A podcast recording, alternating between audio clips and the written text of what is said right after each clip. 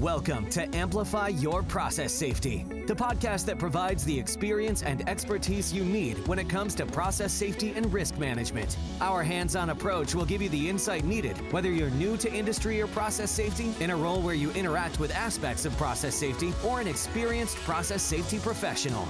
Join your hosts, Wesley Carter and Rob Bartlett, in their mission to protect people, the companies they work for, and the communities where they operate by making process safety knowledge available to all.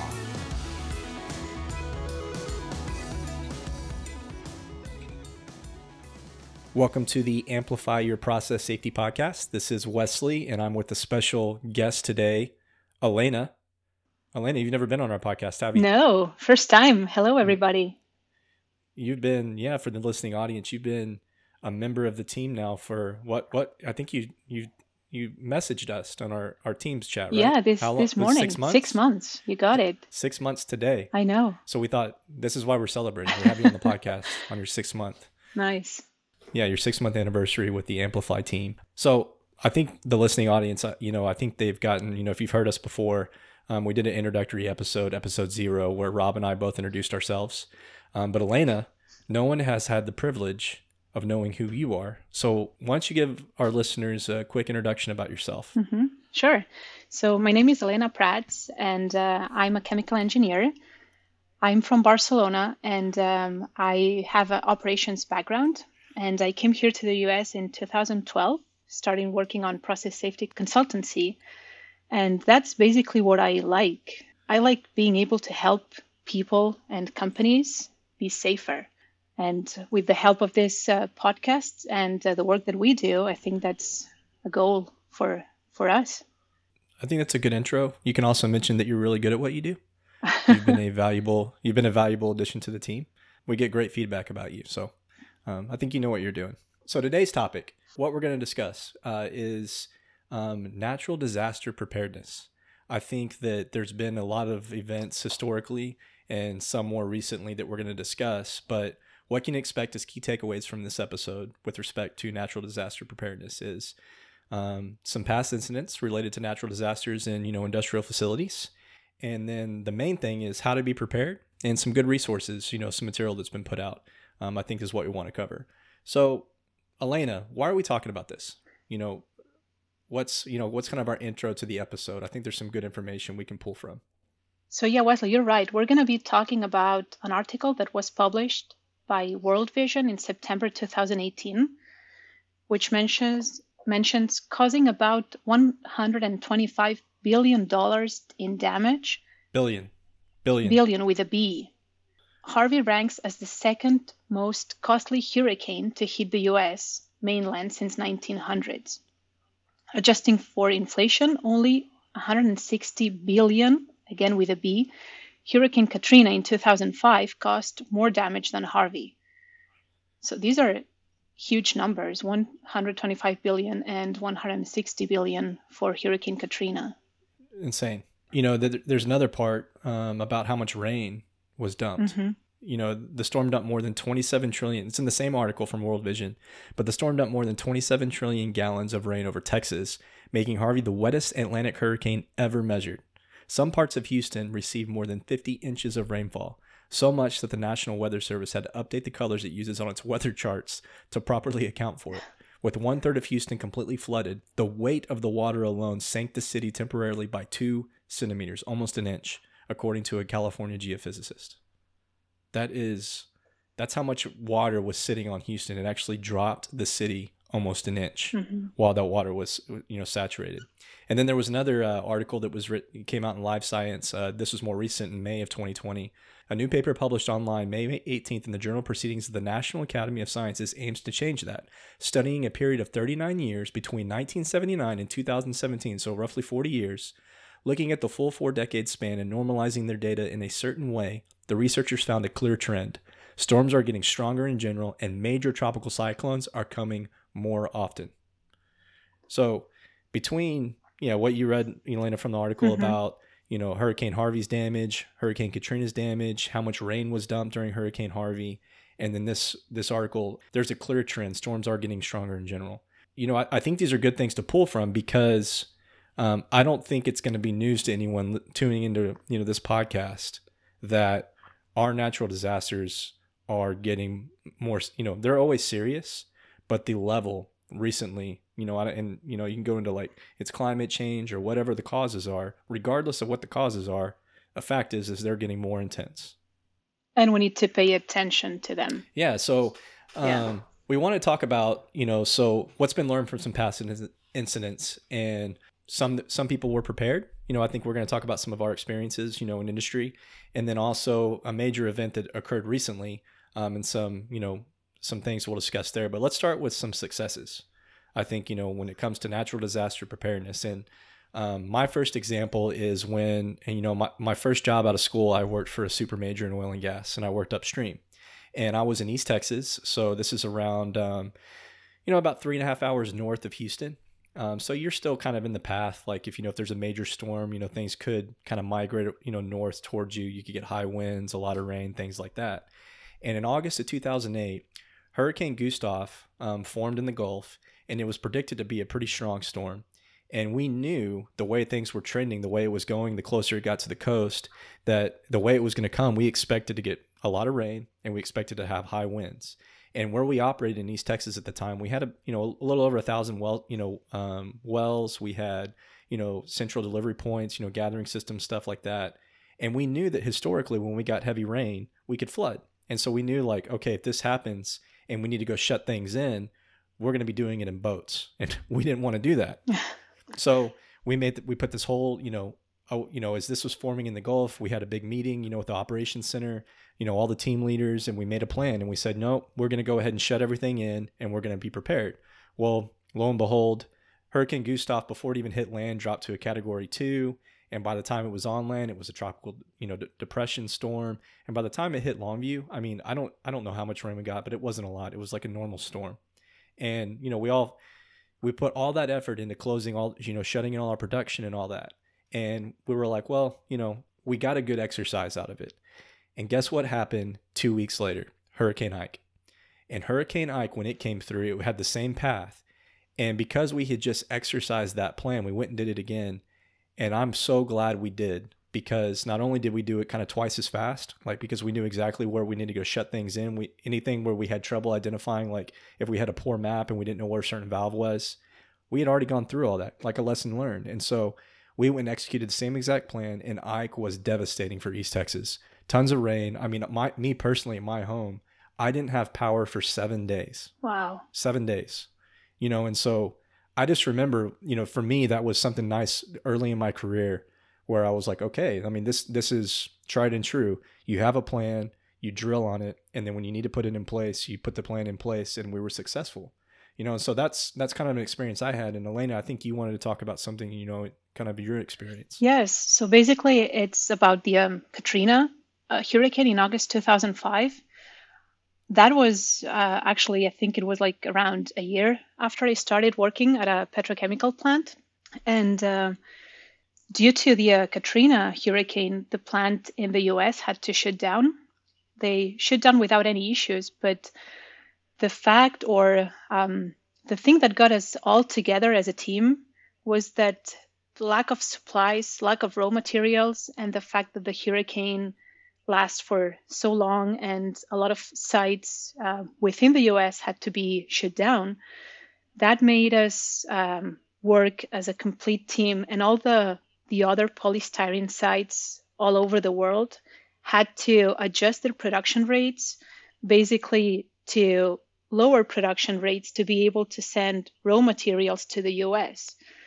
Because when the US site started again, once it was safe, they didn't have enough raw materials, as I mentioned before, and they needed the raw materials sent from Europe or even from China by boat, like this big barges. Are they called barge?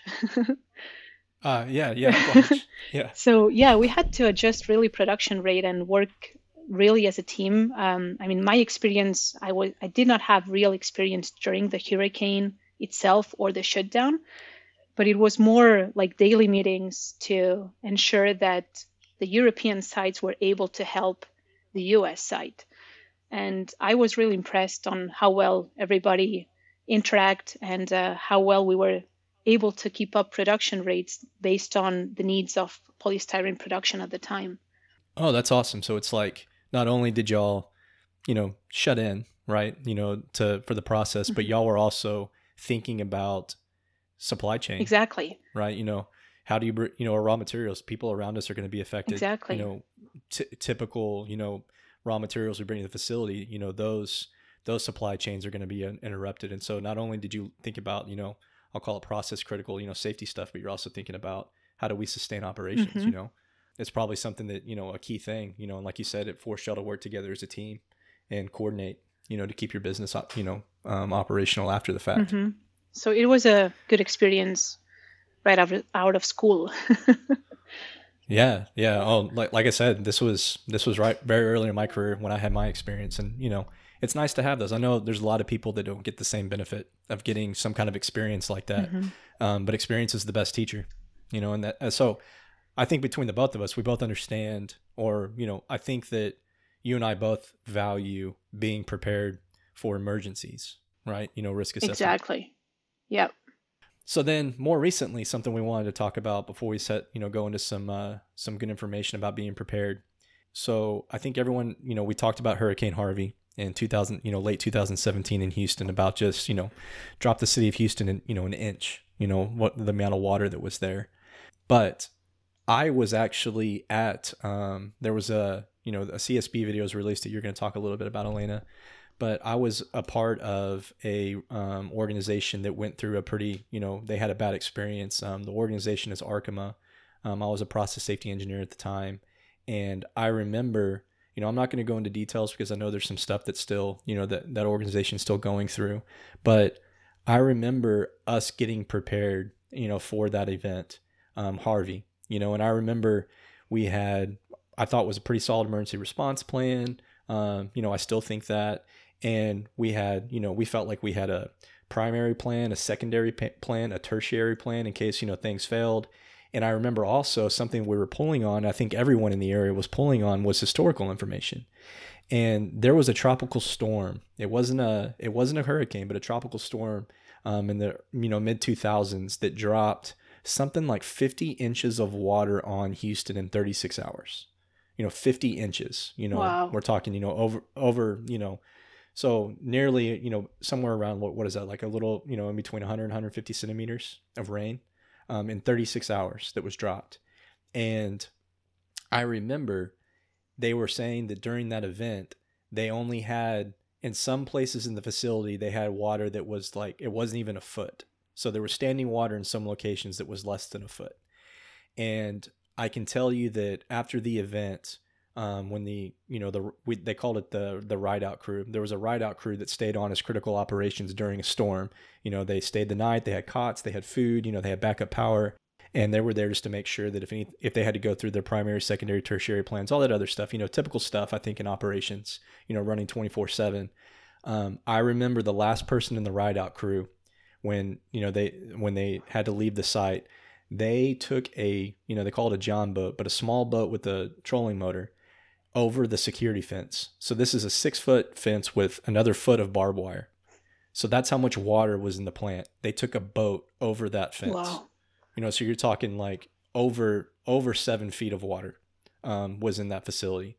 So you talk about, what was someone who felt they were pretty, prepared for this type of event historically, during a major event that dropped that much water. And I don't know if people remember, but that's the kind of rain they were predicting during this storm, was the same amount of rain. So it was, it was unfortunate the way things happened there, but I just remember, my experience in that event. Those are kind of some of my key takeaways. And so I'm sure, for the listening audience, you may have seen, there was a, a CSB investigation, into that event. And there was also, and so they put out a video and a safety alert. And Elena, I think you were going to talk a little bit about that report, that the video they put out, and kind of some key learnings that came out of it. Yeah, so that came new on June 23rd.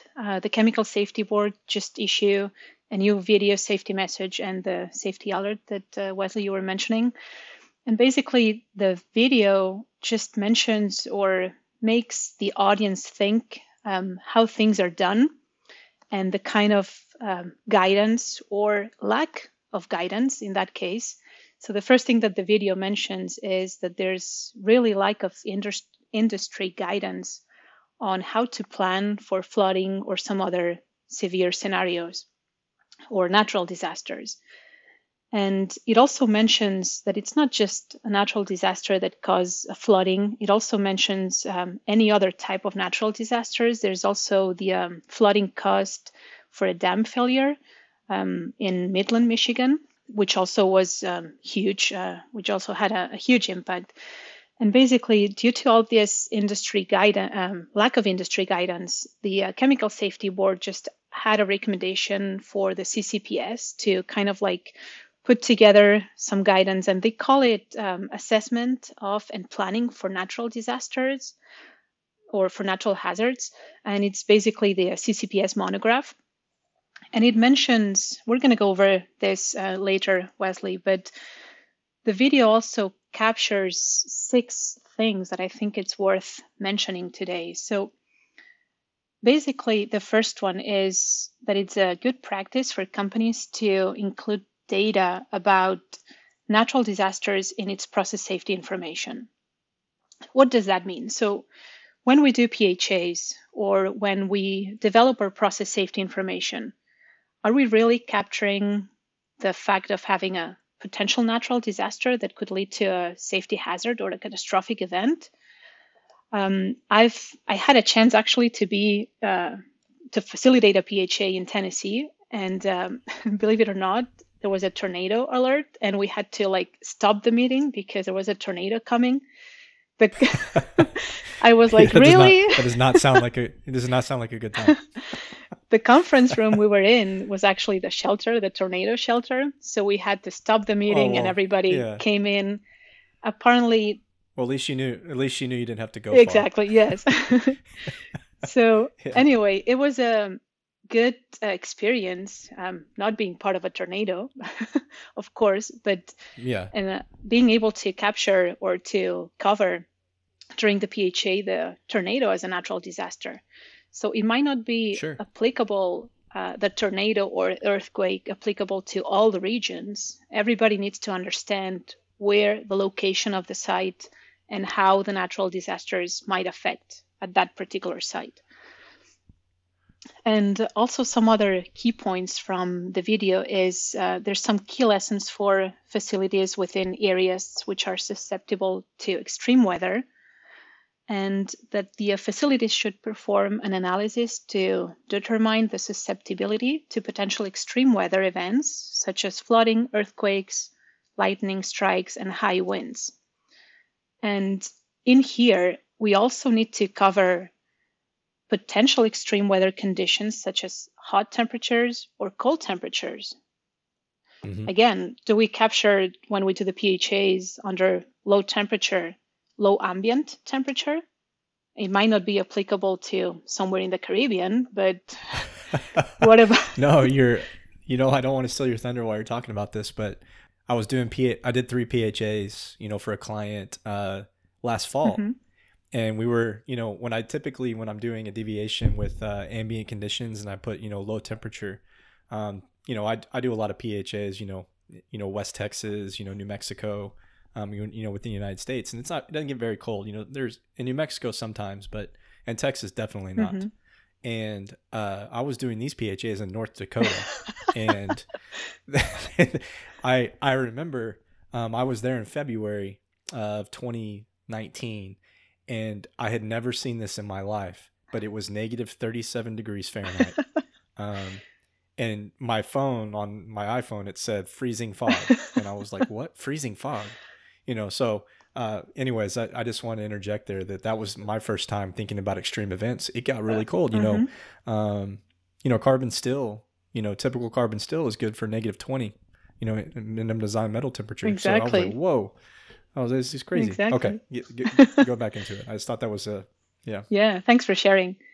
So yeah, another topic from the video is that when we conduct the process hazard analysis or even facility siting, we need to evaluate the potential risk of extreme weather events and the adequacy of the safeguards. So we keep adding all the safeguards when we do the PHAs or when we do the facility siting studies.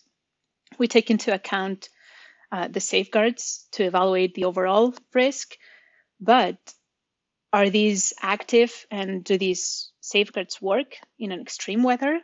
So these are things that companies need to think when developing PHAs or facility siting or any kind of risk assessment, basically. Same with when evaluating and mitigating the risk from extreme weather events, facilities should strive to apply a sufficiently conservative risk management approach. And finally, the sixth and last item mentioned on the video is that if flooding is the risk, facilities must ensure that critical safeguards and equipment are not susceptible to failure by a common cause, and that independent layers of protection are available in the event of high water levels. Yeah, I know that last, that last item you covered about this common cause was definitely something I saw, when we had that high level water. Mm-hmm. You've got these three protection layers, and I can I'll say that a common cause, led to the failure of three, protection layers simultaneously. Right. Even a fourth. We threw a Hail Mary on, a fourth one, with some portable refrige trucks, and the refrigeration on them, they call them reefers, but the actual, refrigerator sat it had to be at least nine feet in the air.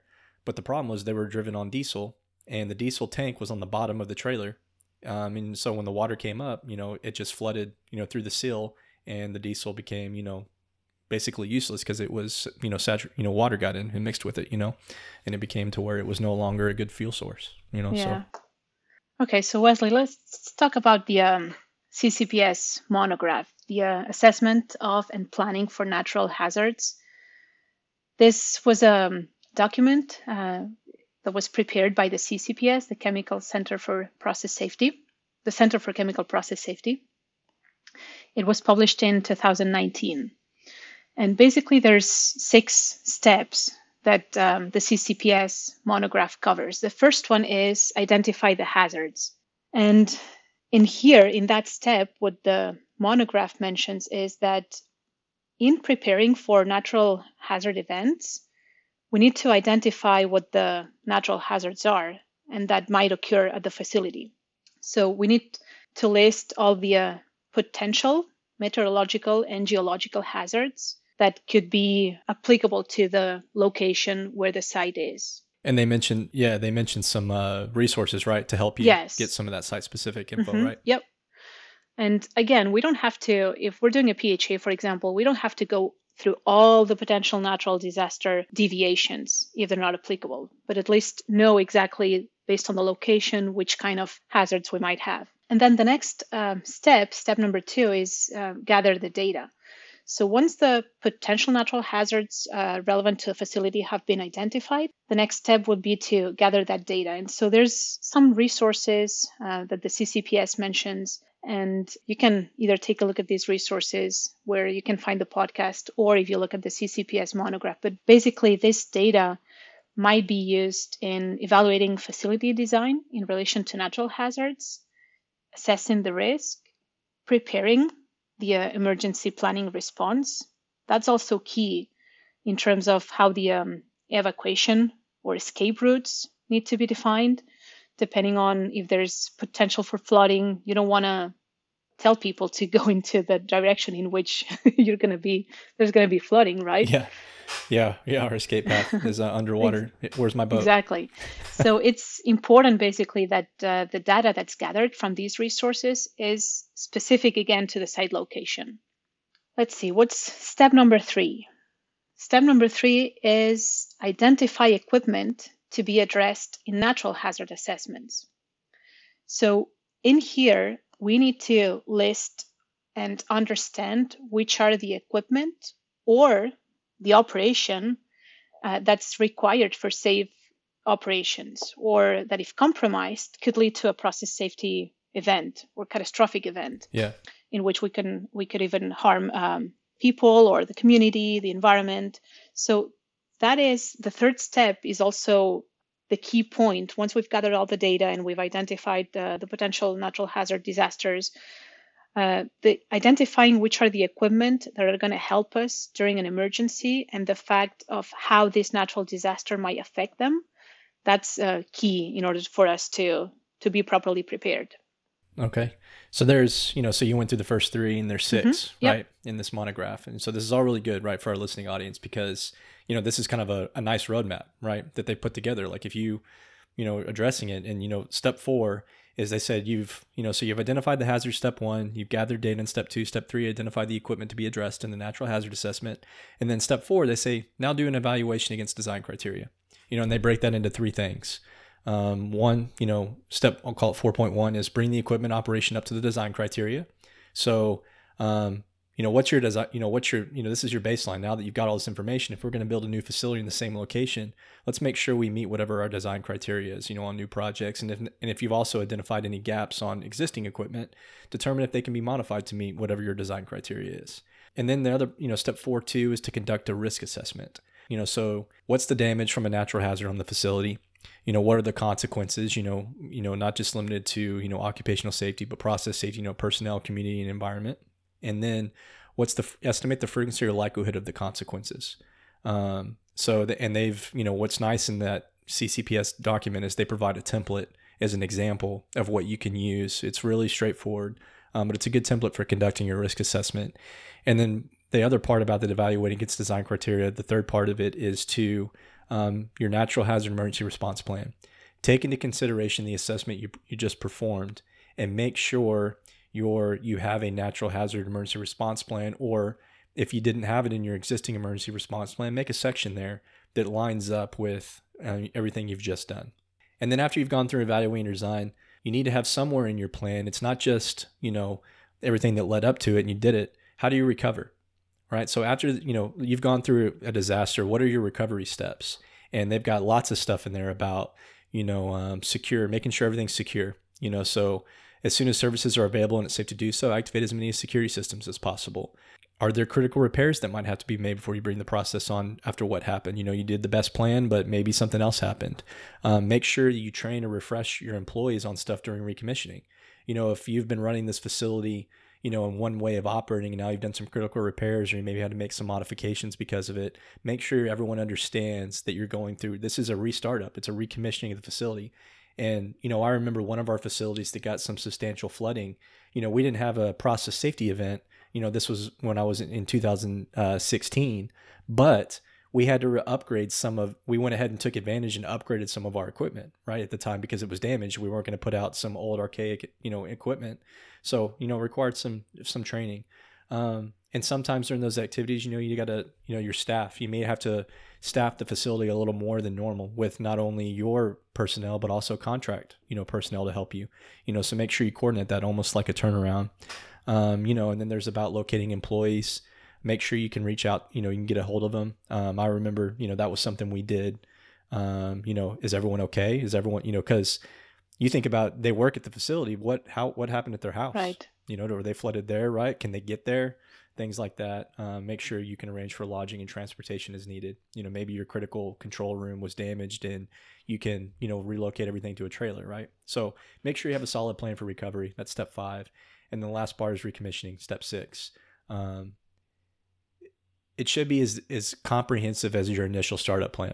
Like I said, you've had maybe water or high winds that knocked a tower down or knocked down your key, power. Think about all the things you do in initial, commissioning for a facility, like where you look at, you do your loop checks, are all my critical safety devices working, all of my things I rely on to operate the facility, right? You need to have a solid recommissioning plan or startup plan with checklists and make sure all your operational safety systems are functional. And so that CCPS monograph, Elena, I know that you put together kind of a write-up on that we'll, release to our listening audience about, kind of I think it's a relatively short document. I think it's like 17 pages or something like that, yeah. The monograph. And then I think, what we'll put out is kind of more short and sweet, like summarized, yes. Yeah. But it's a really good, I think that, it's a really good document, the way it was put together about if you have an emergency response plan, about a path you can follow to look at the natural hazards you have, the step-by-step process you can follow to update it. And whether it's validating that your emergency response plan is really good, or it's used to improve in a response plan, or I hope not. Maybe it's used to develop your first emergency response plan, right, for natural hazards. So good stuff. Yeah, it's all good. I think there's, and I hate to say this in terms of we sometimes need to wait for something bad to happen to get. Yep. Yeah, absolutely. To get things started. So it's a starting point. I think companies are more susceptible now to potential natural disasters. And the fact that we have the Chemical Safety Board video and the CCPS monograph and some other resources listed there and available, that's going to be very helpful for companies moving forward to adapt, change, and improve what they currently have, which is the goal, basically. Yeah, absolutely. So why don't you bring it home, Elena? In summary for our listening audience. Yeah, so I would like to say that natural disasters are usually increasing in frequency right now and intensity. And as you mentioned before, it might be because of climate change or whichever the reason. There's more and more natural disasters, and maybe the severity or intensity is bigger than what it used to be. And so we need to be ready for that. And our plants and companies need to be not only ready, but in paper and having nice procedures, but also ready to react when needed. And as a reminder, I think it's not just flooding or earthquakes. It's also, as we mentioned, the extreme weather conditions, either hot weather or cold weather, and sometimes combination of them. Because in 2011, I think it was the Fukushima disaster, they were prepared for a huge earthquake, but not for a tsunami after the earthquake. Yeah. And that's what was really devastating. So it's just these things and the lessons learned from previous accidents, what we need to keep in mind. And also to finalize, I think we need to do better when we do process hazard analysis. It's a very, very important task to be done as a team, and not just to check the box. We've completed the PHA. It's done. We're going to do it quickly. The information that we get from the PHA, the discussions and the type of deviations and level of severity of the consequences, that's key to be prepared for natural disasters like these ones that we've been discussing so far. So I encourage the audience to take a look at the PHAs that you've done and see if you already captured some of the natural disasters or potential natural events that you might have in the site. And if you haven't, either just go ahead and update quickly a generic note being just natural disaster or however you want to address it, but make sure that it's done. I think that's really good. And that's whether you're doing a one-off emergency response plan update, following the monogram. But I think, like you said, check your PHAs, and then also you've got the team together, right? You've got the team together when you're looking at, if you're going to get back together, if you haven't addressed it, you're going to update your PHA, or you start incorporating it in your process when you do PHAs. You've got the team together, now you've got this step-by-step process you can follow. It seems like a great time, to put that in and update your process hazard analysis. But I think I like what you said there about encouraging, people to make that a part of their PHA process. Mm-hmm. So I think we're going to provide links in the show notes for some of the resources we mentioned, and maybe some other resources that are pretty valuable. Some write-ups, what you said about the, the tsunami event in Fukushima, mm-hmm. which was, I think a lot of people are familiar with. So we'll provide links in the show notes. And then I think, as always, we thank our listening audience for tuning into the Amplify Your Process Safety podcast. This is Wesley saying until next time. And this is Elena. Thank you very much for listening to my first podcast. I was really excited. And I hope you liked it. As Wesley said, we're going to share some information in the show notes. And thank you for listening. Until the next time. We appreciate you joining us for this episode of Amplify Your Process Safety. Head to our website, amplifyconsultants.com, to find our show notes and other resources. Thank you for joining us in our mission to ultimately save lives by advancing process safety right here on Amplify Your Process Safety. Until next time.